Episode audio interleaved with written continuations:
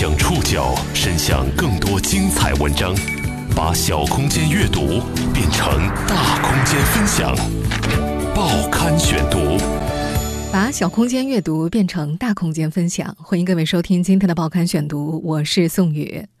在上一期节目当中，我们聊了马斯克和他的载人飞船。而就在这家私人公司代表美国重返载人航天队伍之际，蔓延全美的抗议示威活动已经持续了超过一个星期。今天我们就要一起来聊聊这场割裂美国的骚乱事件的前因后果。本期内容综合了新华社、财新网、新京报、澎湃新闻、每日经济新闻、中国新闻网的内容。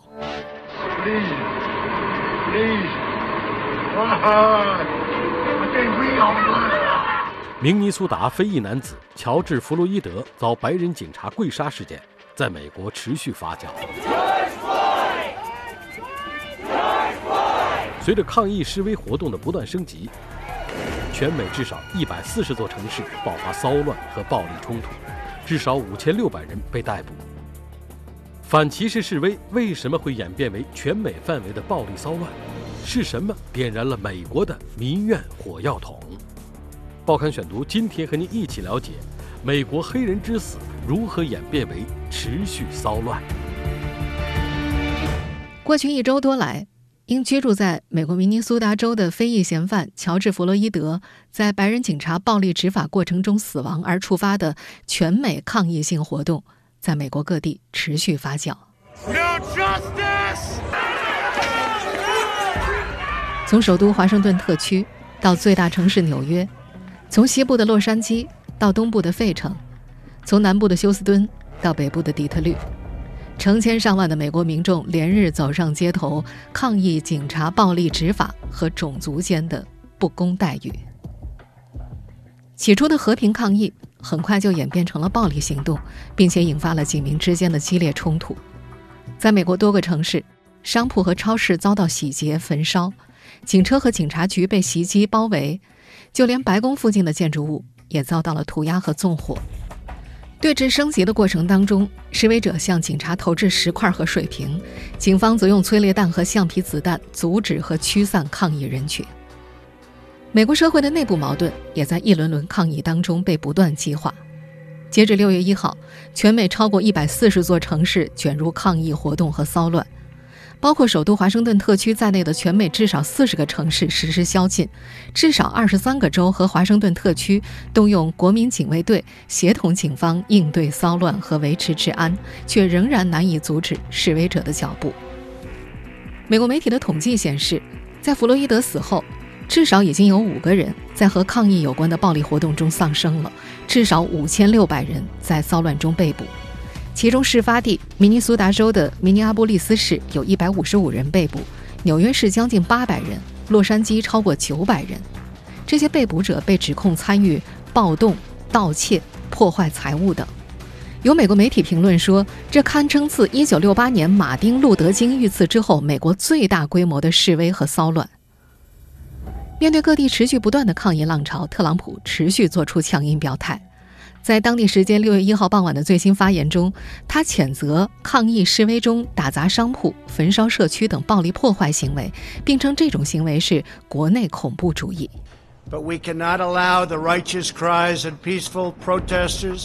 我们不会允许和平抗议者的正义呼声被愤怒的暴徒淹没。骚乱的最大受害者是我们贫穷社区中那些热爱和平的公民。作为他们的总统，我会努力保护他们的安全。Keep them safe. I will fight to protect you. 他威胁对示威者动用强硬手段，表示将援引叛乱法案，动员全美各地的军队。I am dispatching thousands and thousands of heavily armed soldiers. 他还表示将会派遣数千名全副武装的士兵、军事人员以及执行官，以制止骚乱。And the wanton destruction of property.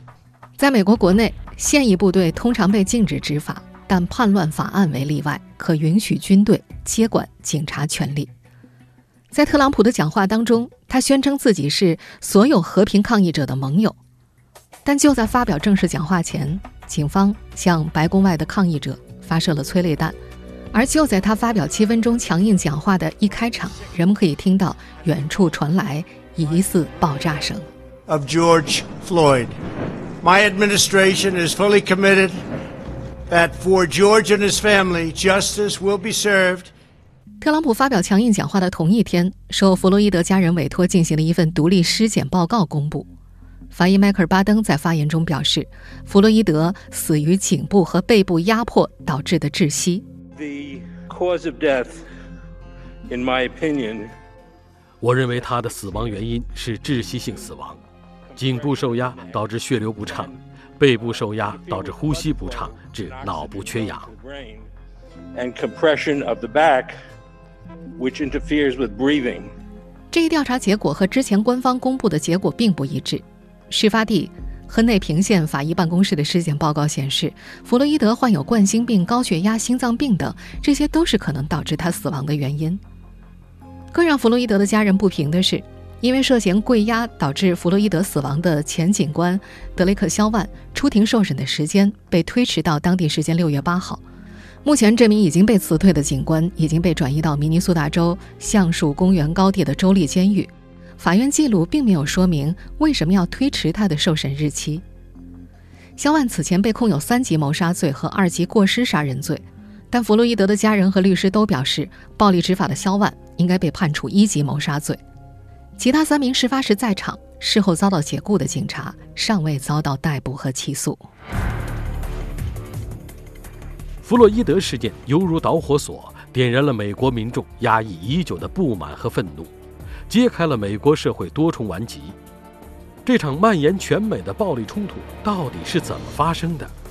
报刊选读继续播出：美国黑人之死如何演变为持续骚乱？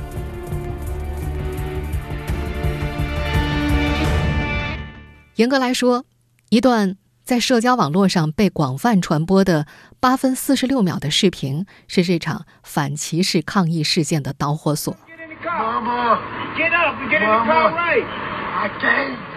这段拍摄于明州最大城市明尼阿波利斯市的视频显示，一名并未携带武器的非裔男子被白人警察铐上手铐，并被摁倒在地，随后遭到这名警察长时间用膝盖紧紧压住他的颈部，整个压制过程持续了八分多钟。而视频中的非裔男子就是四十六岁的乔治·弗洛伊德。在被压制期间，弗洛伊德的神情一直很痛苦，他不断的求饶，一直重复呼喊着：“求求你了，我无法呼吸了，不要杀我。man. You get up and get up，围观的路人也纷纷向警察表示，你已经制服他了，他的鼻子在流血，让他起来，劝告警察放手。但当时警察仍向路人表示，他还在说话，他没事儿，并且在弗洛伊德停止肢体动作和语言回应之后，长达两分五十三秒的时间之内，依然继续用膝盖压制住弗洛伊德的颈部，直到。救护车到来。事发之后，受弗洛伊德家人委托进行独立尸检的法医迈克尔·巴登是这样说的 When he said, I can't breathe, 当他说我不能呼吸时，很不幸，许多警察认为你还能说话，你就在呼吸。事实并非如此。that is not true. 送医后不久，弗洛伊德就被宣告不治身亡。在媒体的报道中，急救人员到达现场时，弗洛伊德就已经没了生命迹象。法医迈克尔·巴登也证实了这个说法。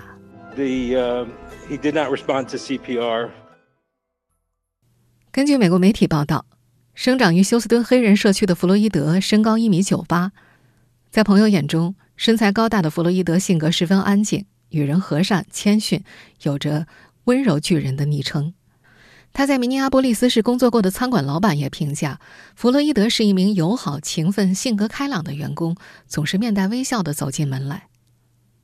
弗洛伊德有过犯罪前科，2007年，他曾被控在休斯顿入室抢劫中持械抢劫。2009年达成的认罪协议显示，他最终被判处了五年监禁。他儿时的朋友克里斯托弗·哈里斯向媒体回忆，2014年前后，弗洛伊德从家乡休斯敦搬到了明尼阿波利斯，希望能够开始新的生活。在当地，他曾长期打两份工，一份是开卡车，另一份就是在当地一家餐馆里当保安。在那儿，他被亲切的叫做“大块头弗洛伊德”。但两千年的新冠疫情让他失去了餐馆保安的工作，他失业了，生活重新陷入了困境。在发生悲剧的五月二十五号，弗洛伊德之所以被捕，是因为当天明尼阿波利斯市的警察局接到了来自当地社区商店店员的报警，表示一名黑人男子在店里使用了二十美元的假币，并拒绝向店员归还购买的香烟。同时，报警人还在电话中说，这名男子似乎是醉了，无法控制自己。警方随后赶到了这家商店附近，很快就逮捕了遭到店员投诉的弗洛伊德。明尼阿波利斯市警局在事发后第二天的事件通报中称，弗洛伊德起初曾拒绝配合逮捕，并对警察进行了肢体反抗。警方还辩解称，在注意到弗洛伊德正遭受着医学上的危急情况之后，为他呼叫来了救护车。弗洛伊德不幸去世后，当地官方很快公布了事发经过和尸检报告，但官方公布的事情经过和社交网络上广泛流传的视频内容相去甚远，这进一步激发了当地民众的对抗情绪。报刊选读继续播出：美国黑人之死如何演变为持续骚乱？五月二十九号，明尼苏达州。亨内平郡检方公布的对涉事警察的刑事起诉书上写道，在被按倒之前，弗洛伊德还曾经通过故意摔倒和警察扭斗，并且拒绝站着不动。但事发地附近餐馆公开的监控画面显示，事发前后，弗洛伊德并未被拍到对逮捕过程进行肢体反抗。报警警员所在的商店合伙人也对 CNN 表示，在观看了自家商店的监控视频之后，没有看到弗洛伊德有任何抗拒逮捕的行为。很快，当地官方法医办公室公布的尸检报告显示，弗洛伊德并未受到创伤性窒息，其死亡可能是受到被警察束缚、自身长期健康问题和体内可能存在的致罪物的综合影响。但当地时间六月一号，受弗洛伊德家人委托进行尸检的法医迈克尔·巴登则否认了弗洛伊德有基础疾病。Mr. Floyd had no underlying. 弗洛伊德先生不患有导致他死亡的潜在疾病，他身体健康。He was in good health. 迈克尔·巴登认为，弗洛伊德死于颈部和背部压迫导致的窒息。他还表示，颈部和背部受压在尸检中无法发现，因为尸体送来的时候压力已经释放了。这些压力痕迹只有在压制时才能发现。在该案中，压制的证据被视频录下，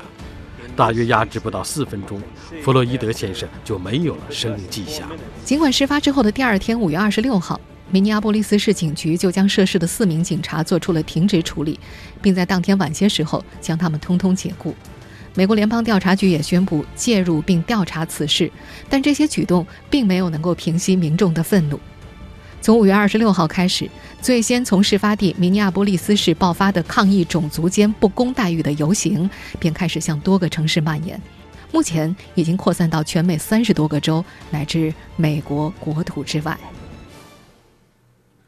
最初的抗议是和平的，人们持续进行大规模的静坐和和平示威演讲。但很快，在示威之外，也有餐馆、汽车配件店等商铺遭到纵火劫掠，警车被围攻，事发地的警局被纵火焚烧，警方则开始使用催泪弹和橡皮子弹驱散抗议人群。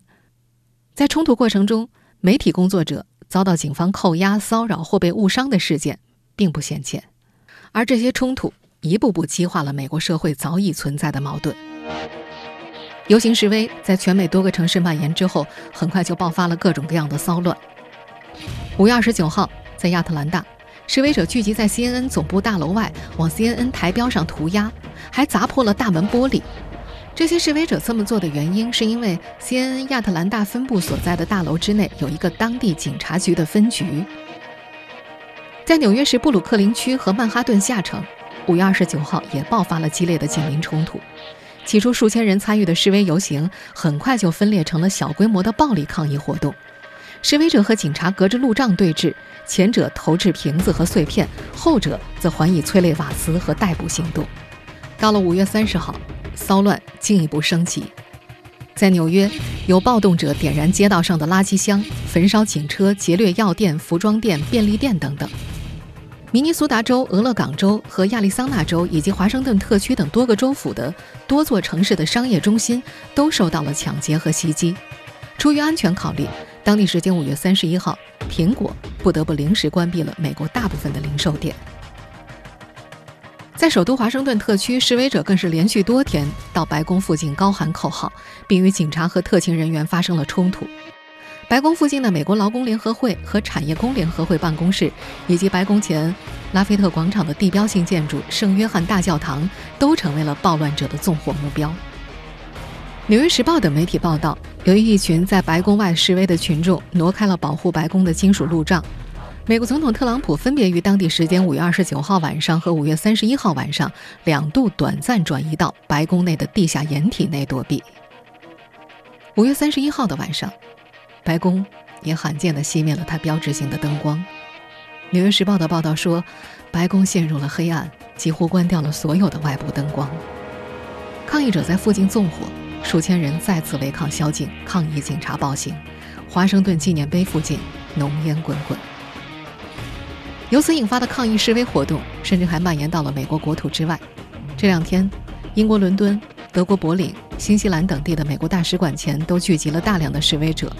英国的抗议者还计划在未来一周，在英国国内的多个城市举行示威活动。过去这一周，动荡的夜晚一次次笼罩美国。有分析人士认为。在此次骚乱升级的过程中，美国总统特朗普在推特上的言论，一定程度上激发了社会矛盾。报刊选读继续播出：美国黑人之死如何演变为持续骚乱？对于此次源于明州的骚乱事件，美国总统特朗普一直持批评态度。当地时间五月二十七号，他首次在推特上就弗洛伊德之死表态。他表示，已经下令联邦调查局和司法部就此案加快展开调查，并称：“我的心与乔治的朋友和家人同在，正义会得到伸张的。”在事件急剧升级的当地时间五月二十九号凌晨，特朗普又在推特上迅速谴责骚乱行为，呼吁软弱极左派的明尼阿波利斯市市长尽早控制情况。他还称，借此事上街打砸抢烧的暴徒正在玷污人们对乔治·弗洛伊德的记忆，并表示自己已经与民主党籍的明州州长通过话，并告诉后者军队一直支持他。特朗普还说，无论遇到任何困难，我们都能控制局面，但是当劫掠开始时，就是开枪的时候。但在美国国内。有很多人把此处的开枪表述理解为向示威者开枪，并由此批评特朗普煽动暴力，在此轮暴乱当中火上浇油。这条富有争议的推文很快也被推特公司标记为美化暴力的内容，并加以警告提示。五月二十九号，特朗普专门在推特上为此澄清，说他早前的推文意在表态抢劫行为会导致枪击事件的发生。但包括《华盛顿邮报》等多家美国媒体都指出，这句话最早来自一九六七年迈阿密警察局局长沃尔特·黑德利。这位警察局长在提出这一说法的时候，宣称在骚乱中解决抢劫者和纵火者的方法只有一种，那就是当场射击他们。此外，当劫掠开始的时候就是开枪的时候，这句口号还在1968年被支持种族隔离的总统候选人乔治·华莱士在竞选当中使用。但特朗普很快表态，自己并不知道这一提法的这些典故。在五月二十九号的表态当中，特朗普还说自己已经同事件死者的家属通过话，并称他们是很好的人。但是，弗洛伊德的弟弟菲洛尼斯却对美国媒体表示，在和总统通话的过程当中，特朗普几乎不给他表达自己的机会，对自己要说的话也明显没有兴趣。It was so fast. He didn't give me the opportunity to even speak. 他甚至不给我一个说话的机会，这很困难。我试着跟他说话，但他一直在推开我，好像在说：“我不想听你在说什么。”到了五月三十号的推文当中，特朗普又把矛盾引向了党派之争，指责明尼阿波利斯市市长雅各布·弗雷代表的民主党对明尼阿波利斯市进行了无效的管理。同时，他还指责多家媒体。包括 CNN、纽约时报、华盛顿邮报等散播假新闻，煽动民意。而在明州下令全面动员国民警卫队之后的五月三十一号，特朗普则接连更新推特，称赞国民警卫队在明尼阿波利斯快速有效地控制了局面，并鼓励美国其他州效仿。他还将明州的动乱进一步归咎于美国极左翼激进势力反法西斯主义运动领导的无政府主义者，并称要指认反法西斯主义运动为恐怖组织。但很快就有分析人士指出。这个被特朗普谴责为恐怖组织的团体，根本就不是一个正式的组织结构，它在美国没有统一的存在。而就在六月一号当天，一名推特发言人也表示，有个自称属于反法西斯主义运动组织的、正在推动跟正在进行的抗议活动有关暴力言论的推特账号被发现，跟一个白人民族主义团体存在关联。这位发言人表示，这个账号。违反了平台操作和垃圾邮件政策，尤其是创建虚假账号这一点。在发布了一条带有煽动暴力色彩的推文之后，这个账号很快被封停。与此同时，CNN 看文指出，有消息人士透露，白宫的阁僚们在上周末的会议上反对特朗普再次发表可能煽动局势的言论。多位助手担心，尽管特朗普可能会亲自在讲话当中呼吁缓和局势，但是不久之后，他自己又会自相矛盾地发布带有煽动性的推文，直接抹杀缓和局势的努力。白宫遭围，教堂被烧，全美各州的抗议示威仍在持续。到底是什么一步步点燃了美国民怨火药桶，让一场和平示威活动升级为暴力骚乱？报刊选读继续播出：美国黑人之死如何演变为持续骚乱？在一些分析人士看来，导致弗洛伊德事件一步步升级的深层次原因至少有四个：种族问题、暴力执法问题、贫富差距及社会不公问题，还有就是党派相争的问题。在美国，种族歧视一直深深植根于历史与现实当中。少数族裔在各个领域受到全方位的歧视。近年来，美国的种族问题愈演愈烈，种族歧视愤怒一次次被引爆。最近公布的一份最新民调显示，百分之六十一的受访者认为种族歧视是弗洛伊德之死所反映的最突出的问题。百分之五十七的受访者认为美国种族状况总体较差。百分之四十五的人认为过去十年来种族状况变得更差。弗洛伊德事件还暴露出美国执法系统过度和滥用暴力的严重问题。《纽约时报》网站五月三十号的文章披露，涉事警察所在警察局被控暴力执法时日已久，但多年来只有少数几名警察因此被停职或受罚。《华盛顿邮报》还统计发现，自二零一五年至今，已有超过五千名平民丧生在警察枪下，仅去年就有一千零一十一人在警察执法的过程中被打死。尽管美国警察执法致人死亡事件屡屡引发众怒，但追究警察责任十分困难。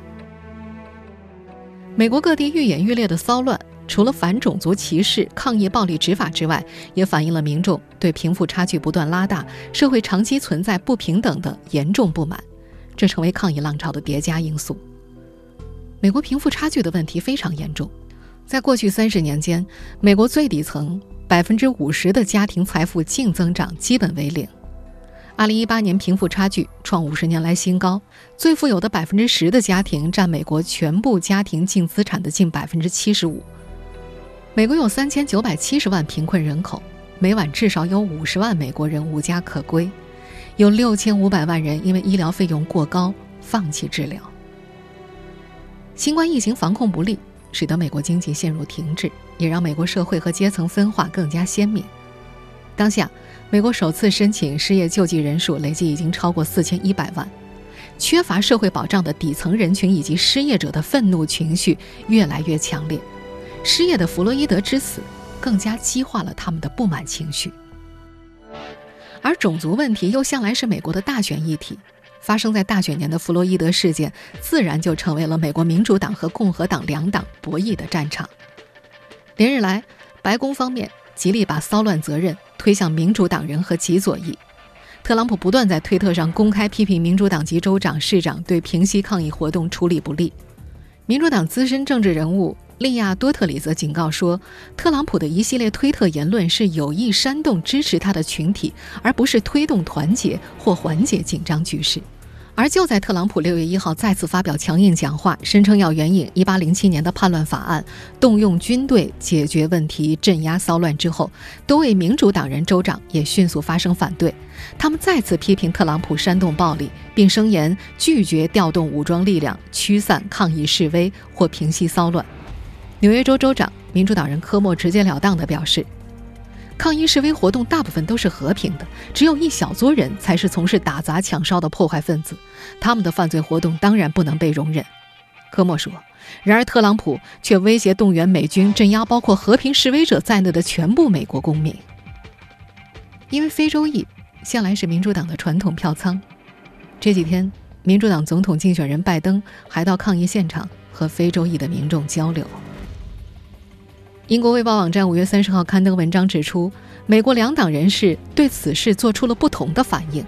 这些反应表明，未来几个月关于种族主义以及民主党和共和党关系的政治辩论将会更加具有分裂性。目前，人们还无法预知，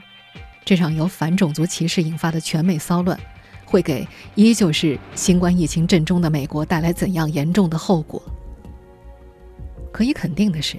这波由种族主义点燃的对抗情绪，不会比新冠病毒更好对付。